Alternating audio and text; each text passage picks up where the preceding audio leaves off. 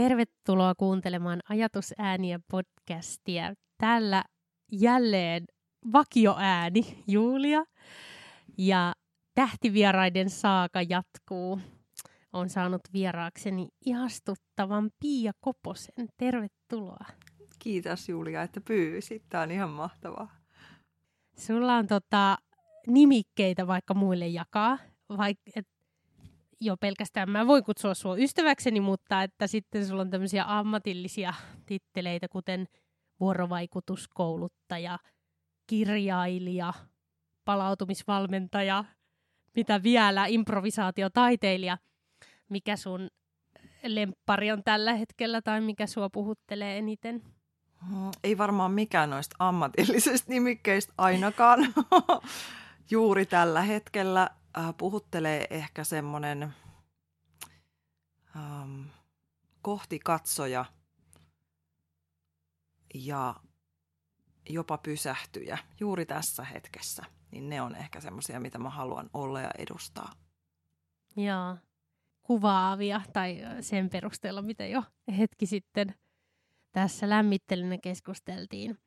Mm, me päätettiin, tai ehkä tämä oli mun niin kuin pyyntö, että voitaisiko me keskustella rehellisyydestä ja inspiraatio tuli siitä, että jos mä kuvaisin sinua, että mi- millä tavalla sä inspiroit mua, niin se on juuri se, että mun mielestä aina pyrit rehellisyyteen. Ja tietysti oot paljon jakanut sitä sellaista itse tutkiskelua, semmoista auki olemista, sitä kohti katsomista – muidenkin ihmisen kanssa, niin tota, miten sä kuvailisit? Onko tämä rehellisyys sellainen, että sul, se on avannut jotenkin niinku uudella tavalla jotain oivalluksia vai onko se ollut sulle semmoinen luonnollinen olemisen tapa aina? Uh, toi on vaikea kysymys. Onko se ollut aina? Siis mä ehkä sanoisin, että mä oon ollut rehellinen aina jollekin. Mutta se, mitä mä oon tavallaan kumartanut ja minkä nimissä olen ollut rehellinen – ei ole aina ollut rehellistä sitä mun sisintä ja syvintä kohtaan, joka on tuottanut sitten sen, että on päätynyt tekemään hyvin vahvasti itseään vastaan. Eli mä luen siihen saagaan mukaan myös nämä itsensä loppuun suorittamiset, joita on muutaman kerran elämän aikana päässyt kokemaan ja niiden kautta näkemään. Eli tosi tarpeellisia, hyödyllisiä kohtia elämässä. Mutta ehkä niidenkin kautta on tullut väistämättä siihen pisteeseen, että on pitänyt itselleen sanoa, että nyt sun on oltava rehellinen ensisijaisesti itselle ja sitten myös muille.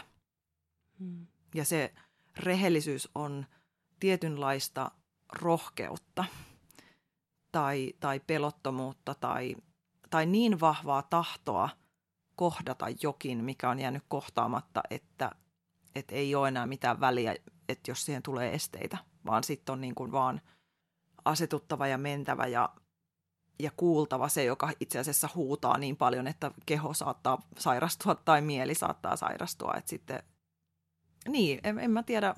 Mä oon vähän semmoinen kässäriuskovainen, että tulee niin paljon semmoisia synkronioita ja kummallisuuksia ja, ja yhteensattumia ja toisaalta tosi jouhevia, upeita käänteitä, että eihän ne niin kuin voisi olla muuta kuin jostain valtavan fiksusta kynästä tulleita. Ne on niin kuin sellaista, ja mä ajattelen, että mulla on siis käsikirjoittajien porukka, joihin myös itse kuulun tietyllä tasolla, otan vastuun valinnoistani, mutta et se, että et elämässä tapahtuu koko ajan niin paljon upeita juttuja, osa sattuu enemmän, osa vähemmän, ja niiden kohtien kautta, kun niin kuin antautuu sille, mitä tapahtuu ja on nimenomaan rehellinen sille, mitä itsessä nousee niissä hetkissä, niin pääsee mun mielestä lähemmäksi elämää ja sitä itseä, jonkalaisena täällä kulkee ja jonka silmin tätä niin kuin kaikkeutta katsoo.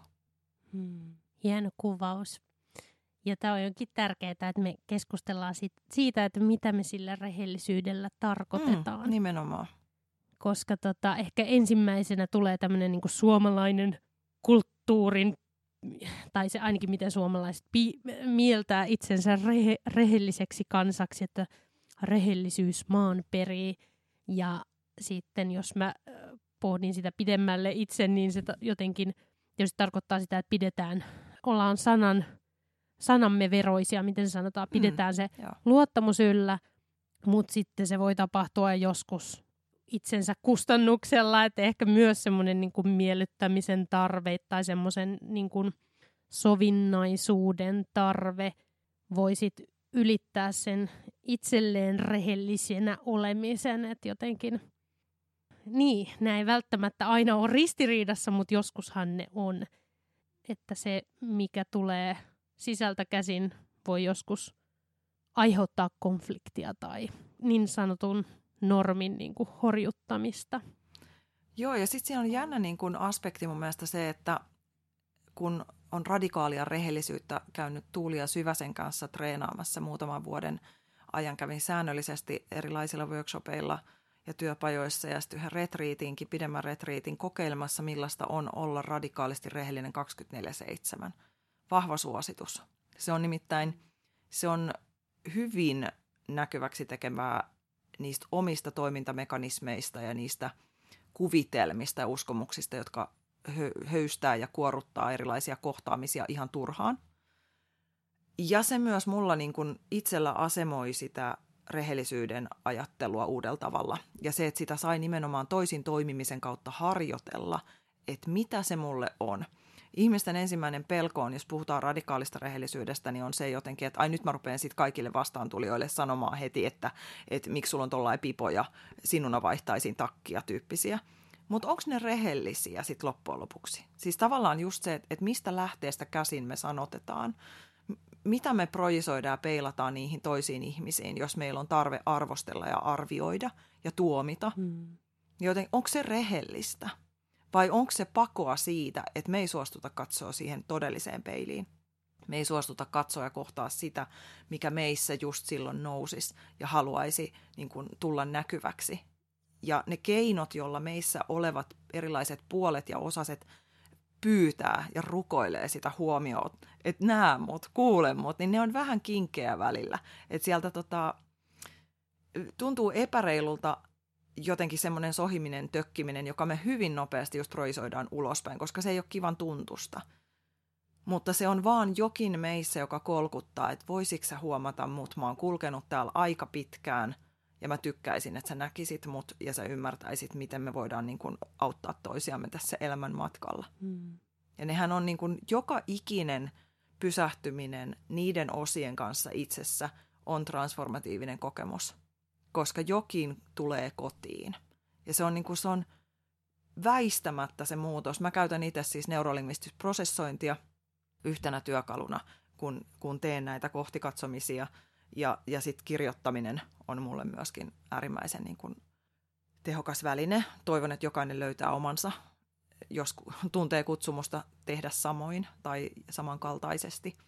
Niin se on jännä, miten, että aina kun malttaa sen ottaa, että no terve lohari, mitä sulla on, niin kuin mulle sanottavaa, niin antaa hänen näyttäytyä niin kuin semmoisena kuin hän on. Ja sitten ää, nykyään vielä tsekkaan aktiivisesti, nyt viimeisen kuluneen vuoden ajan on tehnyt todella paljon sitä työtä, että kun sieltä joku osa itsestään ilmoittaa, niin mä kysyn, että onko tämä mun vai jonkun muun. Koska nyt on al- alkanut niin kuin myös kollektiivissa pinnat heilahtelemaan ja meillä on systeemissä tosi paljon semmoista, mikä ei kuulu meille, niin turha tehdä sellaisen kanssa työtä. Eli sitten vapauttaa sen sinne kollektiiviin. Ja tämä nyt menee jo sivuun, tämä on jo se kolmannen, viidennen podcastin aiheita, mutta, mutta tavallaan siis liittyy siihen rehellisyyteen, että sä omistat sen mm. shitin ja sen setin, mitä sinä sisälläsi kannat, ja niissä kohtaamisissa olet rehellinen sille, että hei, musta tuntuu nyt tältä nyt mussa nousee tällaista. Mä en tiedä, mistä tämä johtuu. Jostain syystä esimerkiksi vastapuoli, sinä triggeröit minussa nyt tällaista. Mä huomaan, että kun sä sanot noin, niin mus aktivoituu tämmöinen. Tutkitaanko tätä vähän? Ja, ja tavallaan sitten, kun molemmat osapuolet on kirkkaalla vesillä siitä, että kummankaan ei tarvitse omistaa sitä toisen shittiä, mm. vaan voi olla rehellinen sen omansa kanssa mm. ilman pelkoa, että tulee hylätyksi – ja sen jälkeen, kun sitä työtä on päässyt tekemään yhdessä myös täysin vieraiden ihmisten kanssa ja tutkimaan sitä, että okei, mitä me väistellään, mikä tässä on nyt se, mitä me väistellään, tai mitä minä väistelen.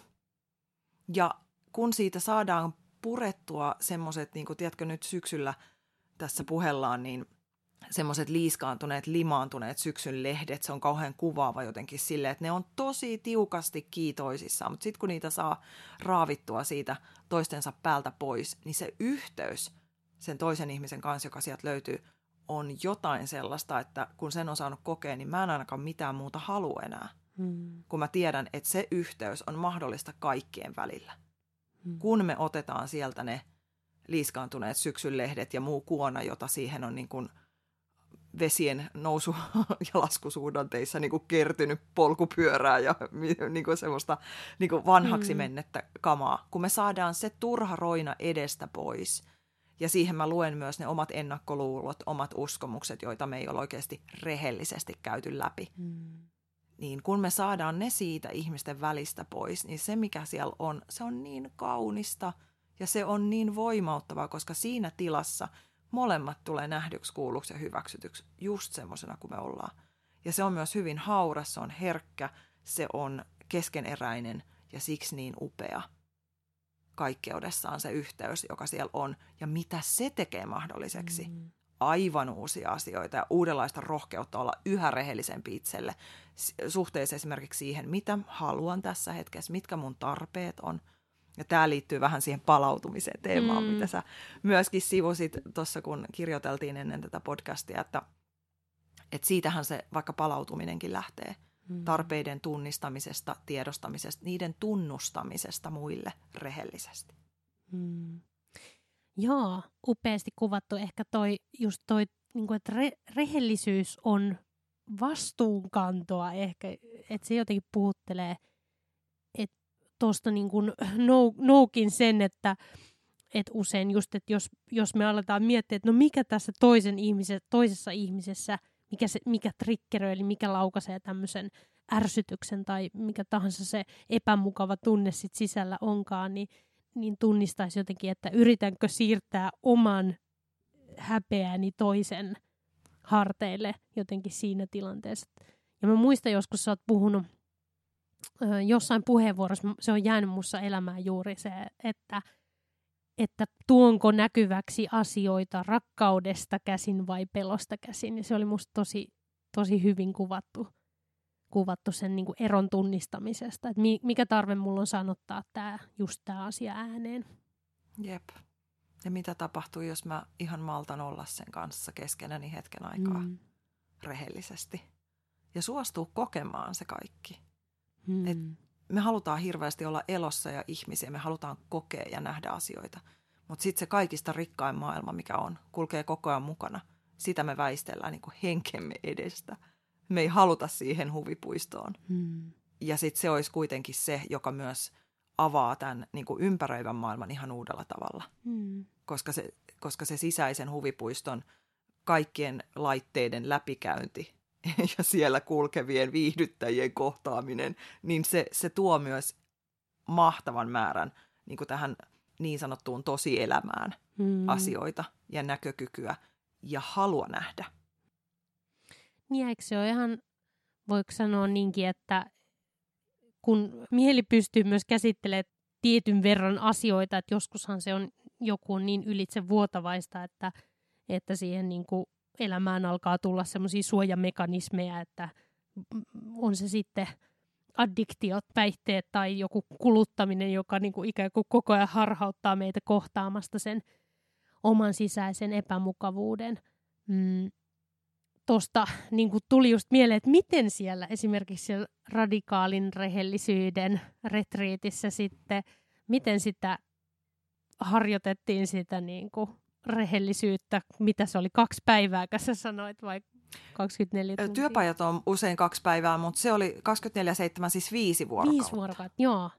Joo, ja niitä on myös kahdeksan vuorokauden, joo. jos haluaa. En ole sinne vielä mennyt niihin, niihin setteihin. Tun, tunsin, että sain sen, mitä hain, niin näistä, näistä kokoontumisista – ja niistä on myös tutustumisiltoja, että voi käydä vähän ottamassa maistiaista, mutta mä kannustan osallistumaan niihin edes niihin viikonlopun mittaisiin, koska ennen kuin pääsee siihen peliin sisään Mm. ja niin kuin hoksaa sen, että ei hitto. Että saman tien, kun sä tuut ovesta sisään, the game is on, babe.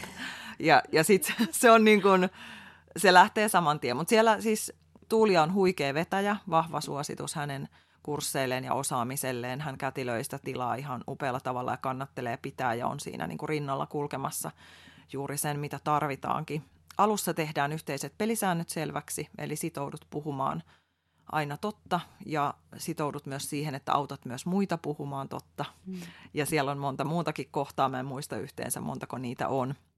Mutta tota, sehän jo itsessään niiden sitoumusten läpikäyminen nostattaa ihmisissä asioita. Ja sitten siellä on tietty semmoinen niin kuin, mm, no sekin on sovittu se koodikieli, että, että sitten kun sä huomaat, että nyt mä patoan jotakin, nyt mä jätän sanomatta jotain, niin pitää nostaa käsi ylös. Ja sitten sä omistat sen, että nyt tuossa tossa kohtaa niin täällä tapahtui asioita ja, ja sitten tota, Tuulia ohjaa kohtaamaan ja sanomaan sen ihmisen suoraan, tai sille ihmiselle suoraan sen, mitä sieltä oli noussut. Ja se kieli, tietysti se sanasto saattaa tuntua hassulta, mutta se on ihan hyvää harkkaa, niin kuin siis ottaa sen semmoisena treenikenttänä. Et ei sitä tarvitse orjallisesti omassa arjessa juuri niin toteuttaa, tai mä en ainakaan toteuta sitä niin, mutta se on hyvää niin kuin teknistä treeniä tehdä, että hei, mä oon vihanen sulle siitä, kun sä sanoit noin, tai, tai mä arvostan sua siitä, kun sä sanoit noin, mä ihailen tota, miten sä sanoit noin, tai teit noin, tai, tai muuta. Ja sitten siitä päästään niinku kuorimaan ne kuvitelmat ja ne tulkinnat. Mm. Ja Tuuli on silleen, että onko toi totta, puhu vain havainnoista Mm. käsin. Ja sitten sä niinku jumppaat sitä, että okei, mikä tässä on totta. Ja sitten tavallaan, niin kuin mullakin, mä muistan ihan ekalla kurssilla, mä päädyin sanomaan, niin kuin, kun sitä oli perattu sitä mun lausetta ja purkautumista siinä, niin ainoa, mitä pystyi sanomaan, että mä oon vihanen sulle siitä, että sä katsoit mua. Ja sitten Mm. rupeaa naurattaa itseäkin, että mä siitä voi olla vihanen. Eli mistä mä, mikä mut triggeröi? Eli mun oma kuvitelma triggeröi mut, että mitä ihmettä täällä tapahtuu. Ja sitten tavallaan siitä lähti se kela, että ei hitto, että miten paljon me kuorrutetaan ja tehdään tilanteista epärehellisiä. Mm. Siis me ei todisteta sitä, mikä on, vaan me ruvetaan kuorruttaa, pistetään omat strösselit kehiin, pikkusen jotain hauskaa ilmapalloa siihen ja, ja niin kuin jotenkin vääristetään se itse. Mm. Ja sitten me vielä niellään se totuutena ja uskotaan siihen ja mennään sitten kahvihuoneeseen vähän tauolla jonkun kaverin kanssa jurputtamaan siitä omasta tulkinnasta Mm. sen sijaan, että me lähtökohtaisesti oltaisiin kohdattu se siinä hetkessä, että wow, wow, wow, nyt kun sä sanot noin, niin mä kuvittelen, tiedätkö näin, onko tämä totta? Mm. Että mä teen sen tarkistuksen siinä hetkessä. Ja se on mulle esimerkiksi asiakastyössä ollut ihan crucial. Nyt mä en löydä, mikä se on se suomeksi sana. Siis niinku- Ensiarvoisen tärkeää. niin, siis aivan olhellista, että, että niissä hetkissä, kun mä huomaan valmentajana tai kouluttajana, että wow, nyt, nyt osuu mus johonkin, mm. Mm. nyt mä kuvittelen, että meneekö tämä semmoiseen ja semmoiseen aiheeseen. Ja sitten on, että ei, kun mä tarkoitin tällä sitä. No hyvä, jes, ok, Mm. jatka siitä, nyt mä oon taas kartalla. Että eihän me voida tehdä yhteydessä niin kuin, muiden ihmisten kanssa mitään, Mm. jos me tavallaan maalataan sitä skeneä koko ajan niillä omilla pensseleillä ja väreillä, eikä suostuta ole oikeasti vuorovaikutuksessa sen kanssa, mitä meille tarjoillaan. Mm. Ja se on rehellisyyttä. Se on sitä niin kuin, ja se vaatii lihaksistoa, koska kyllä sä mainitsit sen häpeän, niin se koskettaa aika monia kerroksia meissä. Ja Mm. aktivoi pelkoa, häpeää, traumoja. Ö, toden totta, me ollaan niin kuin kaikki niin jotenkin tämän jopa yhteiskunnan traumatisoimia tietyllä tavalla. Ja sitten mä uskon myös tähän niin kuin kollektiivisten traumojen siirtymiseen ja, ja niiden vaikutukseen meidän jokapäiväisessä arjessa, että Thomas Hubble on aivan loistava se kollektiivinen traumakirja, jossa hän kuvaa sitä niin kuin ihmisen hermostoa, että siellä on kolme erilaista systeemiä. Että on se meidän henkilökohtainen, sitten on se meidän peritty geneettinen, äh, isovanhemmilta ja sieltä pikkasen kauempaa tullut ja koodattu. Ja sitten on vielä se kollektiivinen, joka me aistitaan, johon me ollaan läsnä vuorovaikutuksessa koko ajan. Ja jos emme tässä sekamelkassa sekata sitä, että mikä on se mun juttu, mikä on mulle totta tässä hetkessä, Mm. niin wow, ollaan aika, aika kuutamolla niin kuin monella tavalla. Ja tehdään valintoja, jotka ei välttämättä ole rehellisiä itselle, niin kuin Mm. mä viittasin ihan alussa siihen. Että me eksytään semmoiseen kuvastoon ja semmoiseen suoritukseen, joka meille on syötetty, ja me otetaan se totena. Mm. Ja kuvitellaan, että se on myös totta itselle, vaikkei se ole. Mm. Ja jos ajatellaan meidän yhteiskuntaa muutenkin, niin sehän ruokkii ja lietsoo meitä pakenemaan sitä, joka olisi meille totta. Mm. Ja koska se on hyödyllistä. Mm. Se on kannattavaa pitää yllä semmoista niin kuin vähän pelokasta, sinkoilevaa otusta kuin sellaista, joka seisoo omalla paikallaan, puhuu omasta totuudesta käsin, hengittää sitä hetkeä ja edustaa oikeasti sitä, mitä on, Mm. eikä lähde niin kuin perääntymään, koska on jo katsonut aika monta juttua läpi ja on valmis siihen, mitä vielä nousee, koska prosessi jatkuu Mm. forever and ever and ever. Mä huomaan, että mun niinku ajatukset kimpoilee joka suuntaan, koska niin kuin sanoitkin äsken, niin me tästä voisi mennä niin moneen, niin inspiroivia. Se, sehän tässä onkin, että ihmistä ei voi lokeroida, niin kuin, että nyt me puhutaan vaan rehellisyydestä, kun se ihminen kokonaisuus, johon, joka on niin kuin situationaalinen sidoksissa aikaan, paikkaan, tilaan, historiaan. Ja niin kuin sanoit tästä näistä kolmesta eri tasoisuudestakin, että tulee just tämä mieleen, tää, niinku, että et pe- pelkotilassa, vahvassa tunnetilassa, niin se oma näkökyky kapeutuu, jolloin myös se tulkinta tietysti liittyy helposti niihin uhkien kartottamiseen ja, ja toimintaan, niin kuin siihen selviytymismoodissa toimimiseen, että voisiko ajatella, että rehellisyys vaatii sit just niitä palautumistaitoja, joista puhuttiin. Mä, kyllä mä luulen, että meidän pitää siitäkin tehdä ihan oma podcastinsa, palataan siihen kohta, mutta tota, että tavallaan jopa sitä hengittämistä ja, ja kehon kuuntelemista, ehkä asian äärelle niin kuin antautumista, miten sä, miten sä näet, miten, onko sulla, niin kuin, ajattelet sä sen kehollisena prosessina? Siis rehellisyyden vai palautumisen vai? No ehkä siitä rehellisyydestä just sen, Mm. että, että tavallaan toisaalta mä niinku kuulin tuossa, että tavallaan meidän pitää välittömästi niitä omia tulkintoja, havaintoja sanoa ääneen, jotta me voidaan saada informaatiota, joka toista ihmistä se koskee, että me saadaan niinku joko validaatiota tai voidaan laajentaa ymmärrystä, että se näkökulma toisella olikin ihan toisenlainen. Eli tavallaan meidän pitää auliisti olla vähän niin kuin pohtimassa ääneen niitä, niitä asioita, mutta sitten samaan aikaan jotenkin myös pysähtyä ennen kuin ehkä me toimitaan ensimmäisen reaktion, selkärankareaktion ohjaamana. Mm, kaikki on ok. Mä ajattelen, että, että myös niitä selkärankareaktioita tarvitaan, koska sehän on mitä tehokkain keino nähdä, että damn, meni seinään. Mm. Tämä olikin umpikuja. Tämähän ei toimikaan näin. Eihän me, jos emme ajata sillä niin kuin autolla satasella seinään jossain kohtaa, niin eihän me koskaan tiedetä, että semmoiset voi edes tapahtua. Mm. Eli mä ajattelen, että kaikki kokemukset on äärimmäisen hyviä ja tarpeellisia. Okei, nyt otetaan tästä sitten ehkä tämmöiset niin kuin överi. Ja niin kuin jotenkin luotan nyt kuulijan omaan, omaan tota noin, niin rajaamistaitoon tässä. Että elämän, jos ajatellaan ihan tämmöiset perus syntymä, kuolema ö, kaikissa merkityksissään, niiden kokemiset. On se sitten uuden ihmisen elämään tuloa tai sen lähtemistä tai, tai sitten jonkun uuden ö, ihanan luovan projektin aloittamista, synnyttämistä ja sitten sen kuolemaa. Siis tähän löytyy niinku kaikesta tämä sama, sama kaavio. Niin jos emme suostuta siihen, jos me niinku laitetaan satasella hanttiin ja jotenkin koitetaan väistellä ja rationalisoida ja, ja järkeillä sitä ihmisenä olemista ja olla koko ajan ikään kuin niskan päällä ymmärtämässä kaikkea, mitä tapahtuu ja toimimassa aina oikein ja harkitsemassa kaikkia tekoja ennen kuin me tehdään mitään, niin no en tiedä. Siinä voi, mun tarinassa, niin siinä, siinä tota noin, niin jos näin tekee, niin tulee se kohta, jolloin elämä on silleen, että ootko tosissas? Et etkö nyt näistä niin kuin näteistä, kivoista vaihtoehdoista Mm. ajatellut ottaa niin kuin tätä oppiläksyä? Selvä, pistetään level up. Mm. Ja sitten se tulee sieltä niin kuin semmoisella rysäyksellä, että sulla ei ole Mm. enää vaihtoehtoja.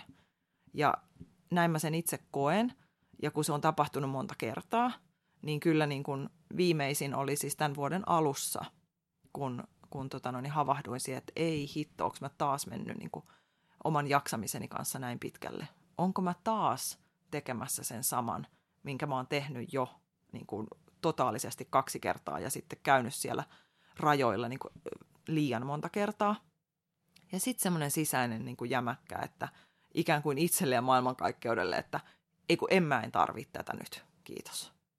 Että tämä signaali riittää, nyt mä teen tarvittavat mm. toimenpiteet ja tota noin, niin olen itseni puolella. Joten tavallaan niin kuin, mä ajattelen, että meillä on niin kuin näitä elämän oppiläksyjä ja kursseja, joita me käydään, ja niistä, jos me ei ihan läpästä tarvittavalla tasolla, että se on menee siellä nelosen, vitosen tie, kieppeillä, niin elämä tarjoilee sitä uudestaan eri muodoissa niin kauan, että se on meille selkeää pässilihaa, ja sen jälkeen me voidaan siirtyä uusiin, uuden tyyppisiin haasteisiin. Ja silti, kun me ollaan siellä uuden tyyppisissä haasteissa, niin elämä ikään kuin kokeilee. Tulee juurikin tämmöinen samankaltainen kurssi taas vähän eri opettajalla, että oletko herkillä ja hereillä, huomaatko, tässä on myös tämä sama keissi. Ja sit voi olla silleen, että hei, uh, I know this shit, että ei, ei enää nyt tätä lajia, kiitos. Hmm. Ja se tulee hyvässä ja pahassa, vaikka mä en arvottamisesta tykkääkään, koska sillä ei ole mitään merkitystä.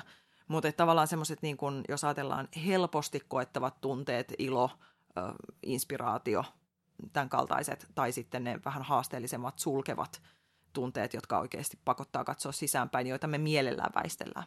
Kaikki on tarpeellisia, kaikki on hyviä, ää, ja ihan, no taas sanoin hyviä, mutta siis niin kuin tarpeellisia sen itseksen, itselleen näkyväksi tulemisen kannalta. Ja mulla on esimerkiksi tuon neurolingvistisen prosessoinnin kanssa käynyt niin, että se tuli mulle ekaa kertaa esittelyyn 90-luvun alussa, että ihmiset rupes niin kuin ympärillä muutamat siitä, niin kuin tosi harva, mutta muutamat rupes mainitsemaan. Ja sitten se vaan jäi niin kuin kirjainyhdistelmänä, että mikähän toikin on, taas jotain tuollaista. Sitten mä olin Suomen nuoriso-opistolla, ollaan 90-luvun loppupuolella ja silloinen opiskelukaveri tuli yksi kerta, että hän opiskelee nyt tällaista, että tämä saattaisi kiinnostaa sua, että tuu joku kerta, kun sulla on aikaa, niin tonne hänen huoneessa käymään ja kuuntelee, hän mielellään sulle kertoisi. Ja siinä vaiheessa se kuulosti mulle semmoiselta, niin kuin, että ei hemmetti, että tämä on joku uskonlahkohomma, että en todellakaan tuu sun huoneeseen kuuntele yhtään mitään, että pidä vaan itselläs. Ja sit sä tiedätkö niin kuin silleen hivuttautua, että sit se rupesi tulemaan vähän isompina annoksina, mutta tasaisin väliajoin, kunnes mä oon sit siinä niin kuin 2007 synnytyksen jälkeinen masennustila ja mä rupean sieltä niin kuin kurkottelemaan johonkin suuntaan, että mitä hemmettiä, että, että näin ei voi jatkua – ja rupesin kysymään silloin itseltäni ekoja kertoa niin kuin konkreettisesti, että mitä sä Koponen haluut, mikä se on se semmoinen juttu, joka sua kiinnostaa.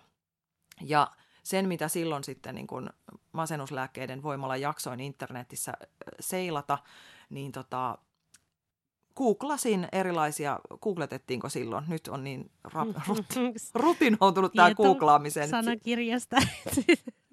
niin, nyt saattoi tulla error, mutta siis hain aktiivisesti tietyillä hakusanoilla. Olisiko ollut Yahoo vielä sillä herranen mm. aika? No aivan yksi, yksi haile. Niin hain sieltä, että mitkä, minkälaiset asiat mua kiinnosti, minkälaista nimenomaan työtä mä haluaisin tehdä. Mä menin ihmisten kotisivuille ja, ja kuinka ollakaan joka ikisen kotisivun omistajan sieltä CVstä löytyy NLP. Ja sit mä oon 2008 silleen, että ei perseet. Mun on pakko katsoa tää kortti, että mikä tää on. 2008 syksyllä kävelin tota, noin Varalan urheiluopiston tiloihin. Siellä oli Soile Kotakorpi, silloin aloitteli NLP-präkkäriä ja se oli menoa. Hmm. Se oli niin kuin, mä lähin sinne ammatillinen ambitio edellä, että nyt mä haen lisää työkaluja, mä lähden kehittää tätä mun tekemistä oikeasti. Ja sitten mä tajuan hyvin nopeasti, että ei, mä olen täällä itseäni varten. Mä oon nyt niin kun, tekemässä töitä sellaisten kerrosten kanssa, joita mä en ole edes tajunnut, että mus on. Ja se oli mulle toimiva metodi, ja mä en tässä nyt julista mm. laisinkaan sen puolesta, vaan sanon, että jos on kaipuu katsoa kohti ja mennä kohti ja käsitellä, niin aina löytyy työkaluja. Ja ne on eri ihmisille erilaisia, eri, eri annoksisina. Mutta just toi niin ajatuksena, että ei huolta, että sä missaisit tässä elämässä jotain kyllä se huolehtii sulle mm. ne annokset. Annos koko kasvaa. Mm. Oli se sitten niin kuin niitä turpiinottamisia tai sitten näitä niin kuin eteenpäin seuraavia askelmia osoittavia. Mm. Kyllä ne tuodaan sieltä ja riippuu siitä niin kuin, ö, omasta herkkyydestä olla yhteydessä sinne itseen ja siihen sisäiseen ohjaukseen. Että tunnistaa sen annoskoon siinä vaiheessa, kun vielä pystyy toimimaan sen kanssa ennen kuin se vyöryy päälle ja kaataa vähäksi aikaa maahan. Ja sekin on ok. Nimimerkillä niin monta kertaa tuolla keittiön lattialla poranneena ja mm. niin kuin sinne tuhkaksi menneenä, jotenkin niin kuin nöyrtyneenä tälle kaikelle, että, että ei hitto taas ollaan tällaisessa kohdassa. Mutta ne on, ne on hirveän hienoja. Ja, ja sitten se on jotenkin semmoinen, niin kuin, just vedin tuossa Sipsiöverit viime sunnuntaina, kun katsottiin taas sitä kanssa ohjelmaa. Itse pyysin, että no ei osta sipsejä illaksi. Ja sitten mä syön niin, mä tiesin, että mulle käy huonosti. Ihan hirveä olo. Ja sitten mä totesin niin kuin, siis suuri aforismi Koponen, että, että tota noin, niin välillä täytyy vetää överit, jotta muistaa, miksi ei kannata vetää övereitä. Niin se pätee, niin kuin, pätee mihin vaan. Joo, kyllä mä näen tuommoisissa kultaisissa kehyksissä quotein ja sit siinä on niinku sipsi. Tehdäänkö myös kaksi Joo. tota, siis, siis upeeta ja kiitos kun jaat näitä oivalluksen kokemuksia. Mä ehkä haluan vielä, kerro mulle joku, mitä siellä NLP-kurssilla niin tapahtuu. Onko sulla joku semmoinen hetki, onko se nimenomaan rehellisyyden niin kuin joku käsite siihen liittyvä semmoinen niin avautuminen. Pystytkö sä kertoa, mitä se sulle niin kuin on tarkoittanut? Tietysti tämä tää quote, tämä motto oli jo avaama, mutta tavallaan millä sä mm. muistutat itseä siitä hetkestä, vaikka, että jos, jos puhu, sä puhuit tästä, että että ah, taasko mä oon tässä – jos ajattelee, että, että se kehitys ei ole koskaan semmoista niin kuin suoraviivasta jatkumoa, vaan tulee taantumia siinä, että, että ehkä on unohtanutkin sen jonkun avautumisen kokemuksen, niin onko sulle joku selkeä tapa palauttaa itsesi siihen joku ytimeen? Tiedätkö, mitä mä tarkoitan? Mm, ehkä. Mä kuvittelen, mm. että mä ymmärrän. Tarkenna heti, jos mä lähden tai kun mä lähden sivupoluille. Mm. Jos sen, sanotaan näin, että jos en mä itse sitä tietoisesti muista tehdä, niin mun sisäinen ohjaus on sen verran vahva, että se rysäyttää. Mm. Eli mä en enää pääse karkuun. Ja sen takia osittain rehellisyysharkkojen jälkeen sen mä koen, että, että se tuli sieltä. Että mä uskalsin olla itselleni totta. Mm.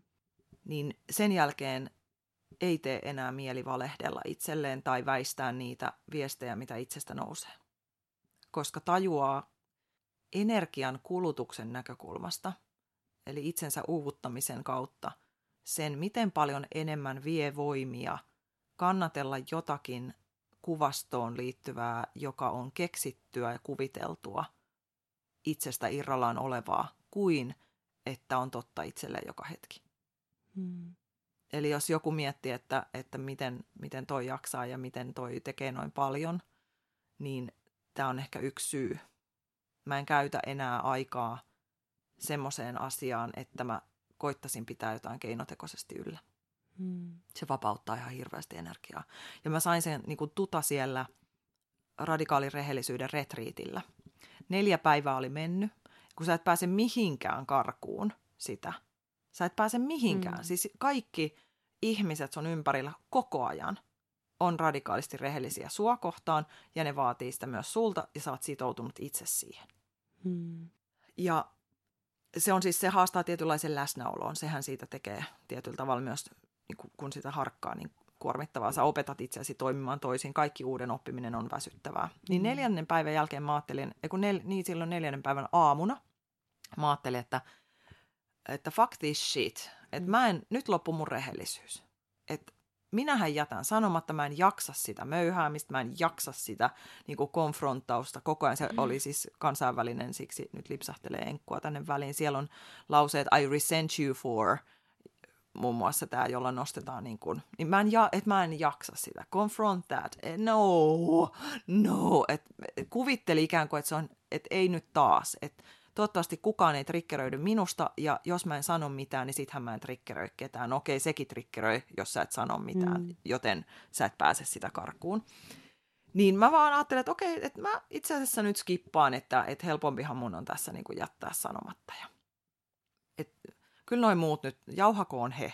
Mm.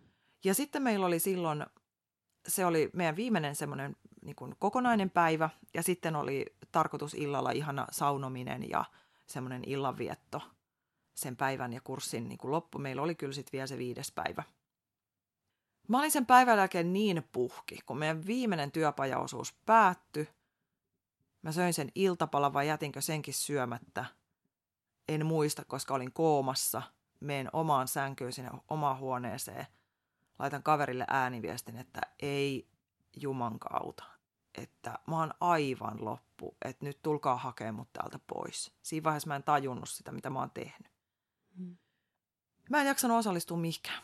Kaikki se, mitä oli niin kuin hehkutettu ja odotettu, mä, mun oli pakko skipata. Mä, mä oon aivan raato fyysisesti. No, yön aikana sitten oivallukset takoi itseään sisään ja lumpsahteli siellä, niin kuin pisti rattaita oikeille kohille. Aamulla herään silleen, että mä sanon kaiken ääneen. Hmm. Tänään niin kun mä pystyn purkaa sen listan, että kun meillä on aamupiiri, niin mä rupean latoa sieltä niin kuin kaiken shitin, että eihän tässä nyt ole mitään järkeä. Hmm. Että et, tämä on aivan kamalaa. Ja sitten näin toimin. Hmm. Menin sinne ensimmäisenä, että onko jollain jotain. Kyllä on, täällä on confession, että tota, mä jätin eilen paljon sanomatta. Ja siis silleen, että okei, no sä varmaan tiedät, mitä sä teet. Mm. To, joo. No niin, eli täältä lähtee tulee. Pato. Ja, ja tota, no, siitä, siitä tuli, joo, siitä tuli siis semmoinen niin kuin, ja se meni niin kuin niinkin semmoiseksi, siellä oli myös satutettu pikkutyttö sisällä, joka oli seurannut, kun toiset on sillä, että tekee tunnustuksia siitä, kuinka viehättävä toinen on. Mm. Esimerkiksi, ja kukaan ei ollut sanonut niin minulle. Mm. Niin mä olin silleen, että, että I resent you for all that, että, että ette sanonut mulle niin kuin kukaan, että mä olisin teidän mielestä viehättävä. Mm. Josta sitten lähti niin kuin se kela, että yksi nainen oli sillä, että no itse asiassa hei, hän, hän sanoo sulle, että, että hänen mielestä sä oot tosi viehättävä ja ol, da da da da da. Ja sitten, tiedätkö, niin kuin yllättävän moni rupeski silleen, että no itse asiassa joo, tunnustan, kun olit uimassa, niin katsoin vähän ehkä liian pitkään. Ja sitten semmoinen, että okei nyt haluanko mä enää edes kuulla tätä, niin kuin, että what? Kun riittävän moni on sitten peilannut sen takaisin ja sä silleen, että ei tämä ollut mun todellinen tarve, en mä, ta- en mä tarvii mm. teidän kenenkään niin kuin, ihailua. Että mm. wow, et, nyt, nyt tämä on niin kuin, jo kiusallista. Ja tämä on musta niin kuvaava esimerkki sille, että mitä me halutaan elämässä, että mä halajan sitä, että saisin ihailua ja arvostusta. Mm. Sitten kun me saadaan sitä niin kuin överit, mm niin sitten onkin se, että ei kun ei tämä ollut se juttu. Eihän, en mä tee täällä mitään tyyppisesti, vaan todellinen tarve on jokin muu, mm. joka sieltä sitten sanottuu.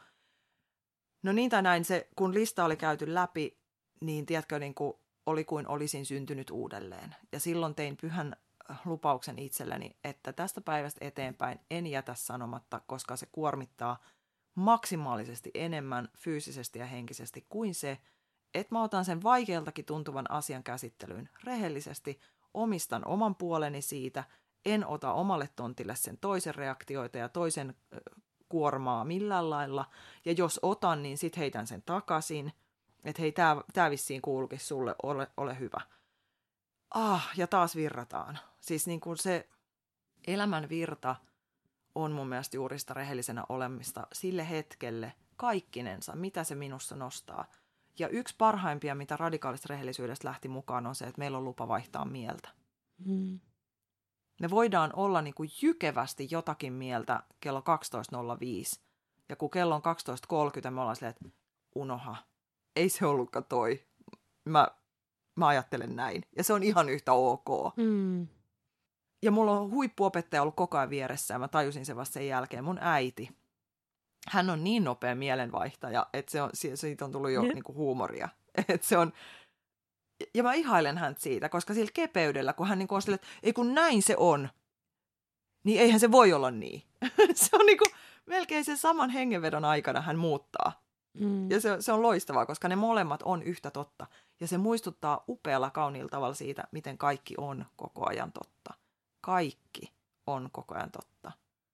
Ja se siinä se on. Mm-hmm. Meissä kaikissa on se kaikki, mitä me nähdään, mitä me koetaan. Itsen ulkopuolella maailmassa meissä on se. Jos me tuomitaan joku toinen, meissä on se, joka mm-hmm. me tuomitaan. Se, se vaan on niin. Mm-hmm. Kaikki se kaipuu, kaikki se, kaikki on meissä. Kaikki mitä on tapahtunut on meissä, kaikki mitä tulee tapahtumaan on meissä. Mm-hmm. Se on upeeta. Ja se on Mm. kaunista ja se myös kutsuu siihen, että okei, wow, eli mikä kaikki on nyt Mm. ja mikä kaikki on nyt. Siis nämä on kliseisiä, mutta se, että kun niitä rupeaa elämään todeksi, niin sanat ikään kuin humahtaa jollekin itselle todemmalle tasolle, jolloin sä pystyt hengittämään niiden kanssa uudella tavalla. Mm. Et se, se on kaunista mun mielestä. Joo, kiitos. Tämä inspiroi monta asiaa.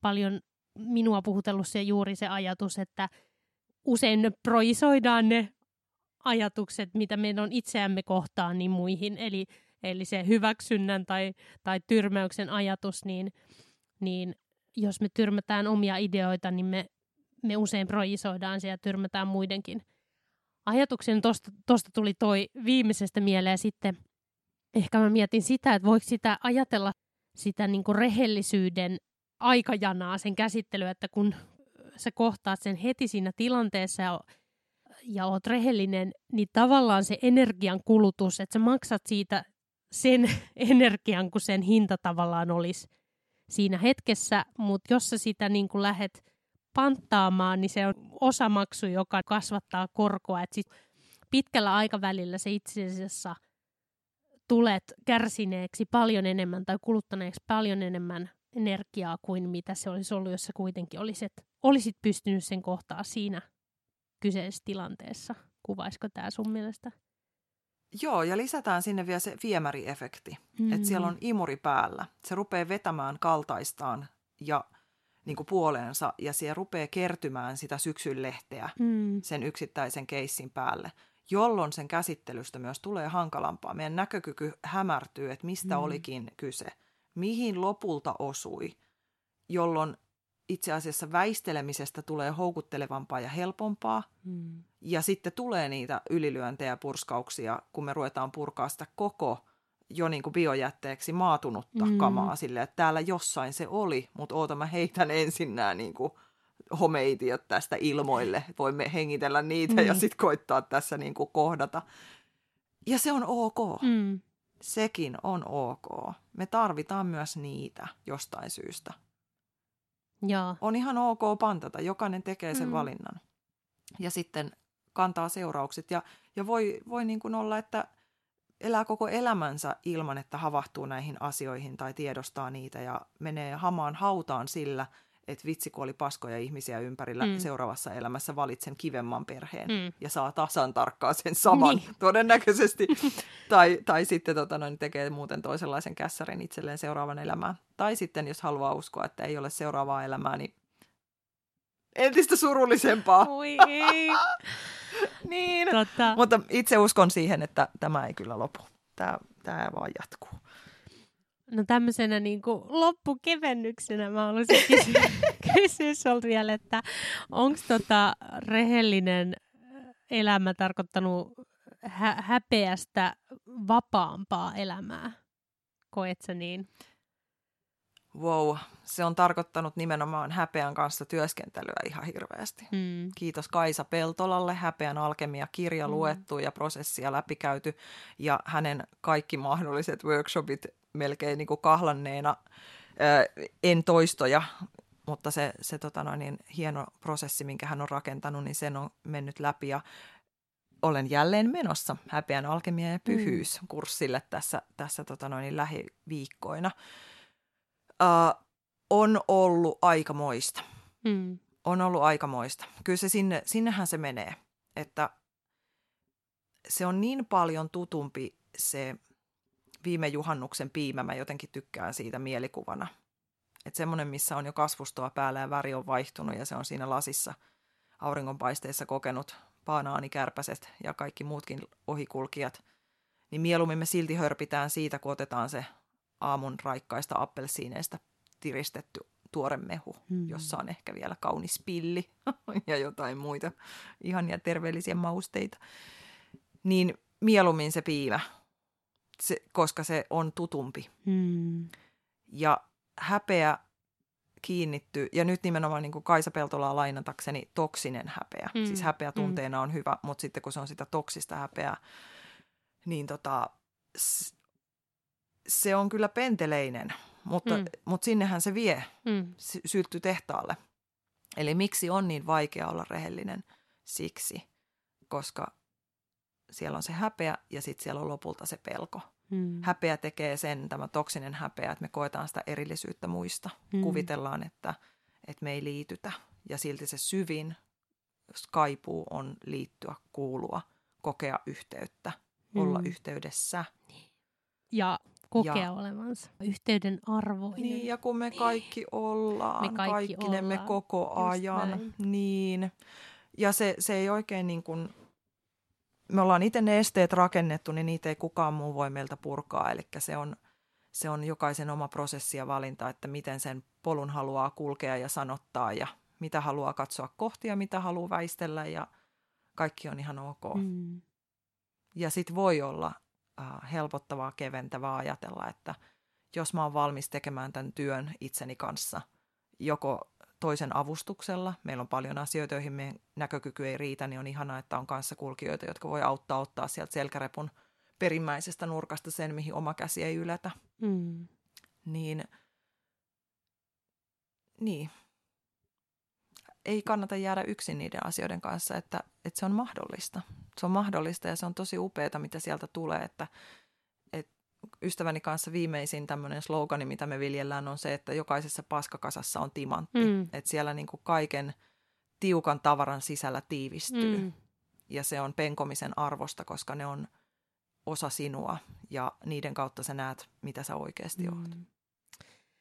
Pure diamond, babe. Pure diamond, babe. Hei, kiitos ihan älyttömästi Pia. Tässä tuli tosi hyviä kirja- ja koulutussuosituksia. Myös minä olen kokenut erittäin antoisaksi sen Kaisa Peltolan Häpeän alkemia-kirjan. Ja myös sinun kirjasi Lupan mukata on kaikille erityisen suositeltava.